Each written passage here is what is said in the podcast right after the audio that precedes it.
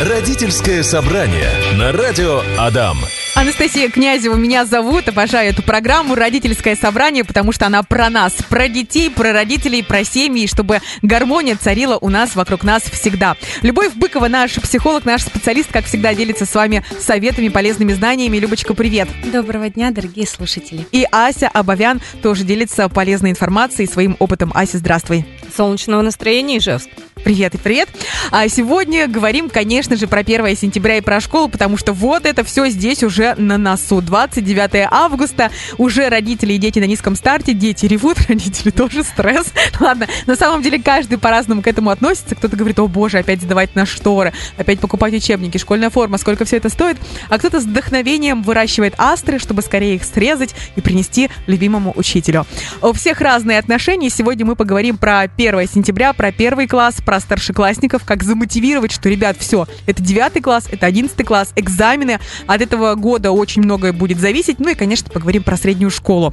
Если меняет ребенок э, школу, класс, тоже поговорим, да, это тоже небольшой, скажем так, стресс, э, смена обстановки окружение, поэтому обсуждать будем многое. Друзья, товарищи, мы здесь для вас, поэтому мамы, папы, кто нас сейчас слушает, у кого школьники, напишите вопросы, какие у вас есть по воспитанию, по обстановке а, в школе, в классе, может быть, какое-то волнение. Мы будем находить вместе ответы. И прямо сейчас начнем, наверное, с первого класса. Вот буквально осталось три дня. Скоро белые банты, красивая школьная форма, астры, новый учитель. Вообще, вот как вести себя, как подготовить первоклашку, потому что это такой своеобразный переход. Ты знаешь, Настя, а ты права в том, что это стресс. И хочется слушателям сказать, что если у них нет даже никаких волнений, а, никаких переживаний, и они, а, что родители, что дети с большой радостью а, ждут 1 сентября, для нашей психики это все равно стресс, даже если это положительное явление. И ну, такой важный момент в жизни каждого первоклассника, что он из структуры сада переходит в систему школы. И это разные системы, да, что такое школа? Это дисциплина, это умение владеть а, собой, а, усидчивость, а, с, послушанием перед а, ну, новым учителем. Угу. И а, здесь важно а, для ребенка эти навыки, а, на, навыкам этим обучиться. И тогда а, первый класс а, это вообще в принципе а, такой год, когда ребенок научается.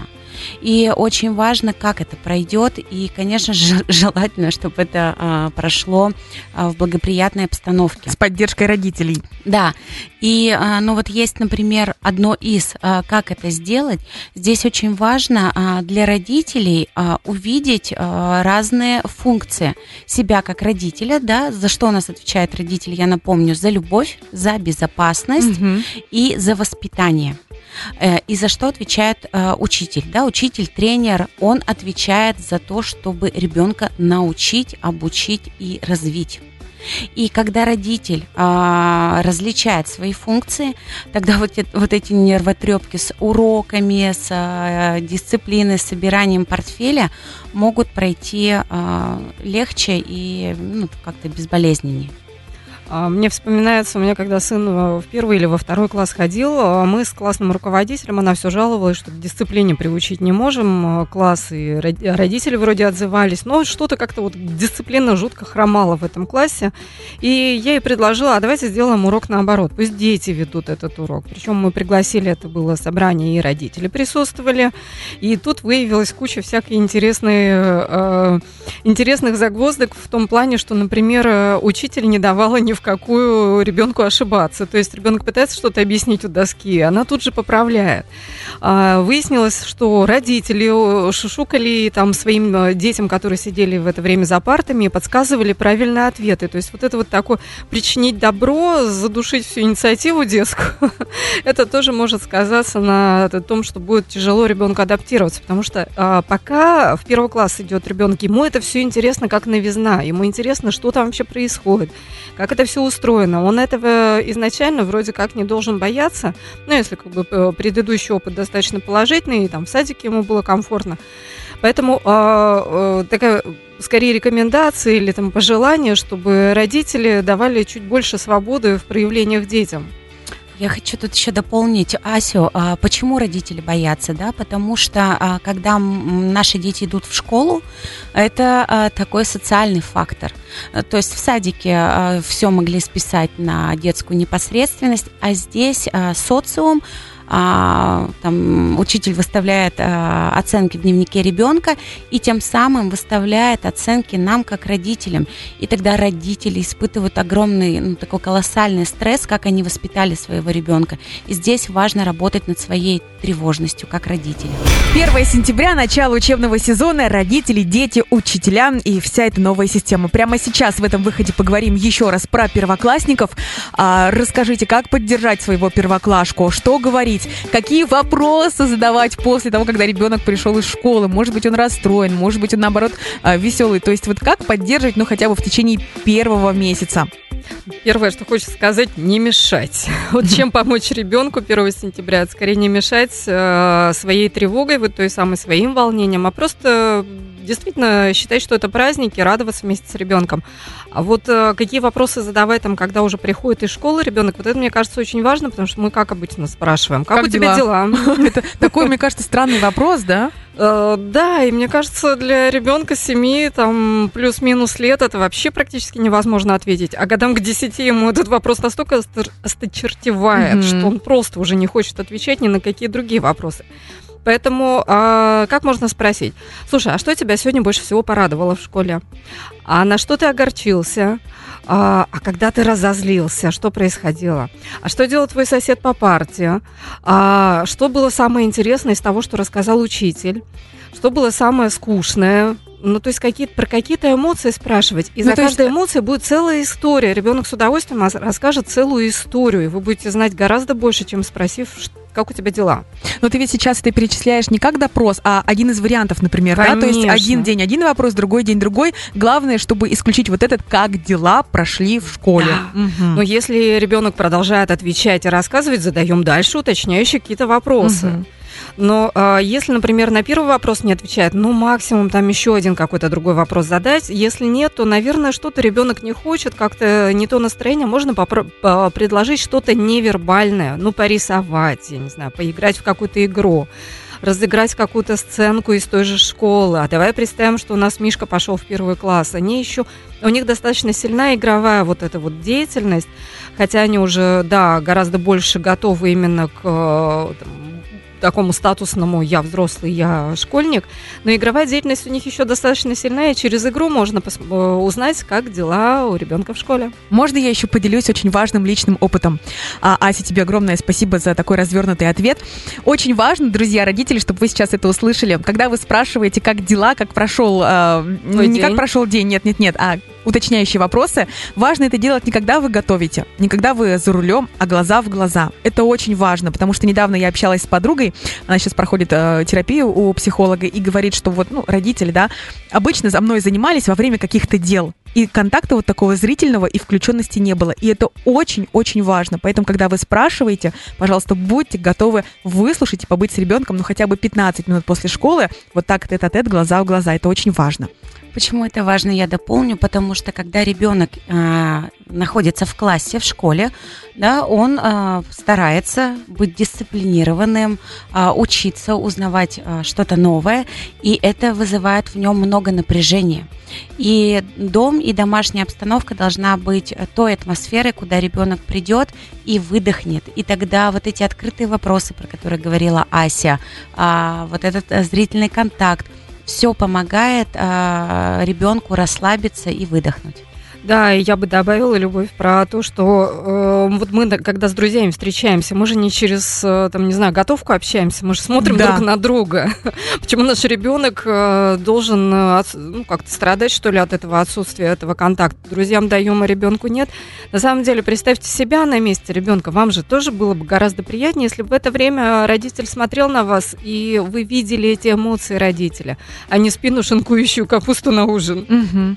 Я еще хочу добавить, а, ну, сейчас пришла такая мысль, что а, этот переход, там задействовано очень много новых действий, как для родителей, да, так и для ребенка. И тогда было бы полезно родителям структурировать а, все, что можно структурировать, да, то есть подготовить все, не знаю, там, а, всю одежду, всю обувь, а, показать ребенку, а, где это лежит, как это а, там, навешивать а, на стульчик, а, на вешалку. И а, тем самым освободиться уйма а, времени а, а, ресурсов у психики, чтобы вот эту психологическую поддержку оказывать, когда не надо выбирать, да, между тем, там, утешать ребенка, спрашивать, а, как прошел твой день и э, стирка Выбирать, вещей, да. что Вот, то есть структурируйте то, что можете структурировать, а все остальное время посвятите э, психологическому комфорту вас и вашего ребенка. Родительское собрание. Сейчас с вами поговорим про среднюю школу, но у меня еще вопрос. Как долго провожать первоклашку в школу и стоит ли учить уроки? Ну, вообще, в принципе, надо смотреть а, на ребенка, на его адаптивные способности, как он ориентируется в пространстве, потому что детки разные. И тогда а, как вообще этот процесс происходит? Да? Естественно, родители, обеспечивая безопасность а, заранее, я не знаю, готовились вы или нет, но можете начи- начинать уже сегодня, показывать путь до школы до школы и обратно. И э, проигрывать разные ситуации, да, например, если ребенок захотел попить и не может терпеть, или в туалет, да, что он может с этим сделать? Обратно вернуться в школу, э, зайти в магазин за водой. То есть э, важно проиграть разные ситуации э, того, как ребенок будет э, доходить. А, сколько это будет длиться? Ну, здесь а, ориентируются родители на свои ощущения и на а, ребенка, потому что а, я знаю случаи, когда там девочка 7-8 класс, ее до сих пор там бабушка провожает из своей тревоги, и это уже правда мешает, ну, и как-то и социальной такой адаптации, и а, ну, девочке просто неудобно перед а, одноклассницами. А, Добавлю про маршрут. А, Наверное, стоит э, пройти несколькими маршрутами, и при этом еще пройти опасными маршрутами и сказать ребенку, почему там ходить нельзя. То есть чем там может быть опасно. А, Потому что просто запретить ребенок же не понимает, ему будет любопытно, ему будет интересно. Как только он Мгм. останется бедно- без надзора, без карающего ока, Он, он, пойдет. тоже полезет в тот самый э, ну, обходной путь, где мож- могут быть опасности. Причем опасности могут же быть какие? Ну, там, я не знаю, через идти, там могут быть и какие-то животные, да. Мы ж не будем стращать там, что могут быть неадекватные люди в этих э, не самых проходных местах. В гаражах. В гаражах, да. И э, вот то, что Люба ты сказала, что э, что делать, если захотел пить ребенок или в туалет, то же самое э, напомнить технику безопасности, что делать, если какие-то чужие люди подходят и начинают заговаривать. Потому что это практически первое время, когда мы ребенка наконец-то будем начинать оставлять без э, вот родительского такого крыла без э, э, заботы и безопасности, и ребенку самому нужно будет учиться э, своему безопасному поведению. Соответственно, вот эти вот э, моменты я бы тоже м, проработала, и, как ты говоришь, там уже сегодня, если еще этого не сделали. И в помощь может быть э, вот такая вещь, э, нарисуйте эти маршруты, то есть прям составьте карту. Знаете, как карта сокровищ. Мгм. Опять же, в игровой форме, да, нарисуйте, а каким образом можно д- там до нужного острова сокровищ добраться и как приплыть С обратно. пятерками. С пятерками, да. Сокровища это те самые пятерки. Мгм. Второй вопрос ты а, говорила про э, Уроки. уроки, да, насколько долго учить. А, здесь тоже важно, а, во-первых, вообще понимать, готов ли родитель взять на себя эту функцию Нет, учителя. не готов, не И на самом деле, а, но здесь а, важно понимать, что вы не учитель, потому что как у нас бывает, да, а, родители своей тревожности, что ребенок, да, там не напишет ровно, напишет криво и не выучит, а ребенок получит двойку, значит что?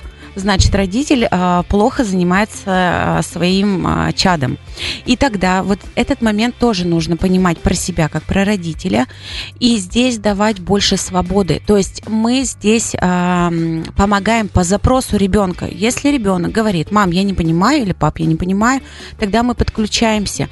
Но мы не, ну, как бы желательно не сидеть как коршуны, потому что что? Это высокая тревожность, ну, вообще в обстановке, и путаются функции, да, то есть родитель становится для ребенка учителем.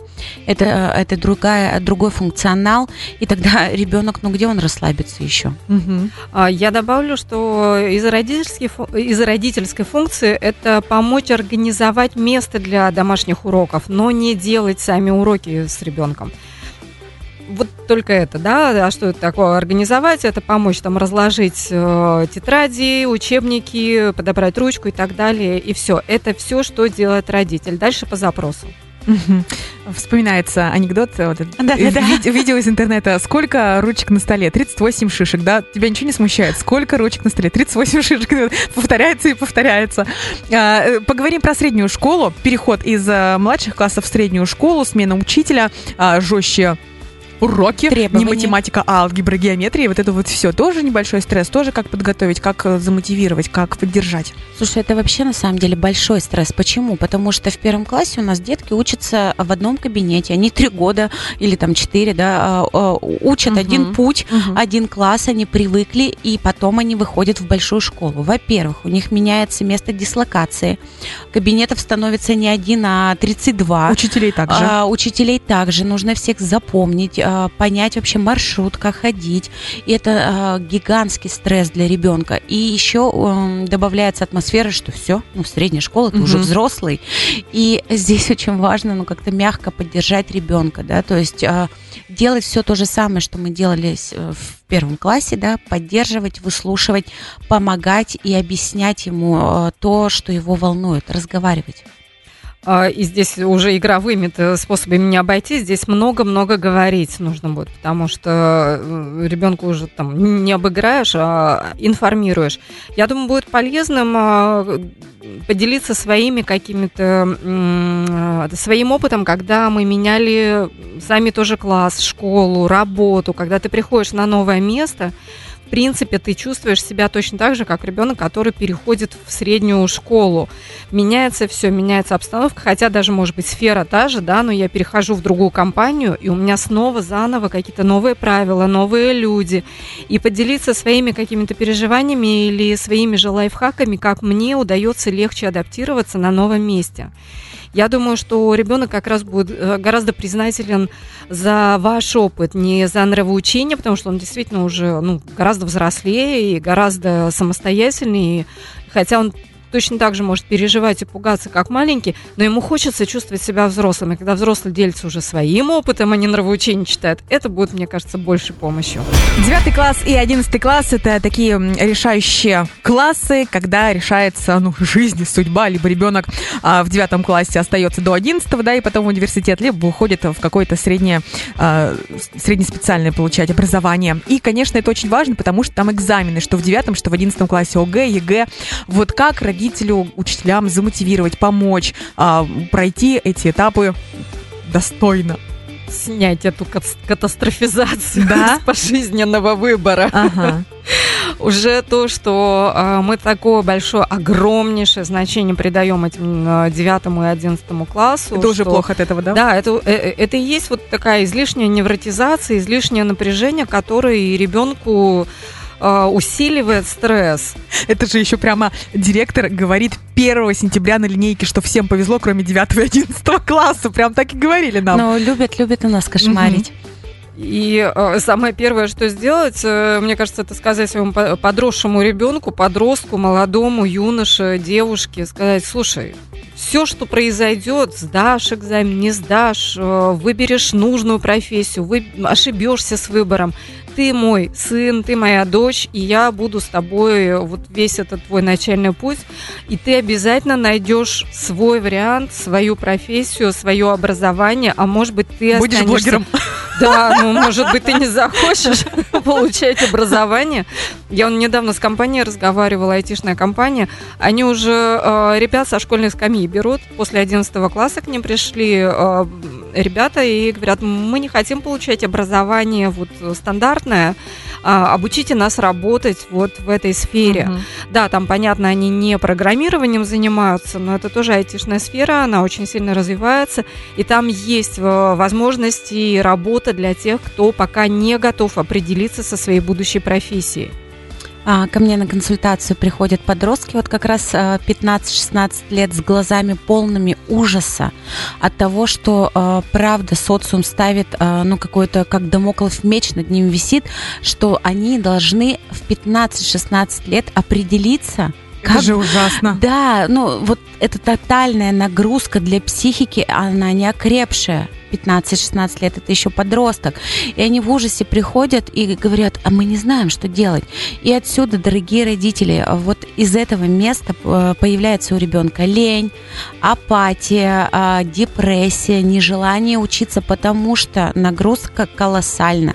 И э, что здесь важно, ну, все, что сказала Ася, э, этот путь вообще, ну, надо понимать, что 9-10 класс – это не результат, это просто путь путь к чему-то, к чему идет взрослеющий подросток ступень, шаг. То есть это часть пути. Это не значит, что все теперь это вот обязательно финишная прямая, после которой не повернуть, не развернуть, э, не будет никаких ответвлений и перемен, что нельзя будет перевыбрать. И э, мне сейчас вспомнилось, когда слушала, как ты говорила и как ты, Настя, да, мне вспомнилось, а вот э, представьте себя, когда у вас стоит выбор, уволиться или не уволиться с работы, поменять, не поменять, выйти замуж, развестись. Это же ужас. И когда тебе говорят, все, все, у тебя последний год, ты должен решить, ты должна решить, иначе все, твоя жизнь катится под откос. Мне что-то даже и решать не хочется, мне хочется убежать в норку, спрятаться, вот как ты говоришь, да, там действительно и депрессия, и апатия, и так называемая лень появляется, или а, такое, как, как мы говорим, ну, не экологичное поведение, да, то есть ребенок пускается во все тяжкие только потому, что вот такая огромная нагрузка на него наваливается. Слушайте, скажите ребенку, что что бы ни случилось, будет учиться, не будет учиться, ошибется, не ошибется с профессией, вы будете рядом, вы родитель, для того и есть. А ты спрашивала еще, как замотивировать, да? А здесь важно поддерживать интерес. Ну, то есть, если а, еще ничего не убило в вашем ребенке интереса, то важно это отыскать, увидеть и поддерживать, да? Как я могу тебе помочь? А, поискать, может быть, а, вместе с ним какие-то дополни- дополнительные курсы, потому что ему это будет интересно, и тем самым а, развивать а, его в том направлении, в котором хочется развиваться самому ребенку. И постараться здесь не навешивать на свое чадо своих амбиций и разглядеть в нем личность а, с его ну, каким-то жизненным путем. Путем. А, э, да, и а, ты сказал, если не убился еще интерес там за предыдущие годы, да, может быть, действительно школьные годы были не самыми лучшими, а если интерес убился, то вполне себе а, поискать его интерес, но не в учебе, а действительно в какой-то работе. Сейчас очень много вариантов, куда ребенок даже уже там 15 лет может устроиться на какую-то часть рабочего времени, тоже блогерство, чем плохо, да, э, только помогать, например, с темами, с контент-планом, опять же помогать действительно что-то делать. А, почему еще полезен такой трудовой, может быть, вариант? А, через какое-то время ребенок, ну, либо разовьется, и это круто, и, может быть, действительно этому ребенку не нужно было профессиональное образование, либо он упрется в потолок, в котором он и поймет, какая именно а, профессия, то есть за каким образованием ему дальше-то идти. Потому что, например, если он пойдет в любую сферу там менеджерства, через какое-то время он упрется в потолок, что менеджерских навыков может не хватать, знаний, да, там оценки персонала, еще чего-то. И окей, вот он идет на курс там управления, как это, MBA, ну, чтобы не, не рекламировать, да. Вот, то есть на какие-то, ну, прям очень серьезные, очень серьезное образование выберет уже сам. Поэтому э, путь заинтересовать не только учебой, это тоже очень важный путь, на мой взгляд. Угу. Отлично у нас получилось. Очень многое мы сегодня с вами обсудили в нашей программе родительского собрания. Сегодня обсуждали 1 сентября, а, как вдохновить ребенка. Первый класс, среднюю школу обсудили, обсудили, да, старшие классы. Что главное, не не усугублять катастрофу 9 и 11 класса. Вы можете подкаст послушать в нашей группе «Радио Адам ВКонтакте», в нашем телеграм-канале. В 16.30 все это уже появится. Если, уважаемые родители, бабушки, дедушки, дети, вы только что подключились, важно это послушать. Советы от наших психологов, от Аси, от Любы. Очень важные, очень нужные, правильные слова, чтобы вы подбирали своему ребенку. Ася Абарян, спасибо тебе огромное за твои развернутые ответы, за твой опыт. И до новых встреч. До следующего понедельника. Любовь Быкова, спасибо за такую интересную беседу. Хорошего дня. Родительское собрание на радио Адам.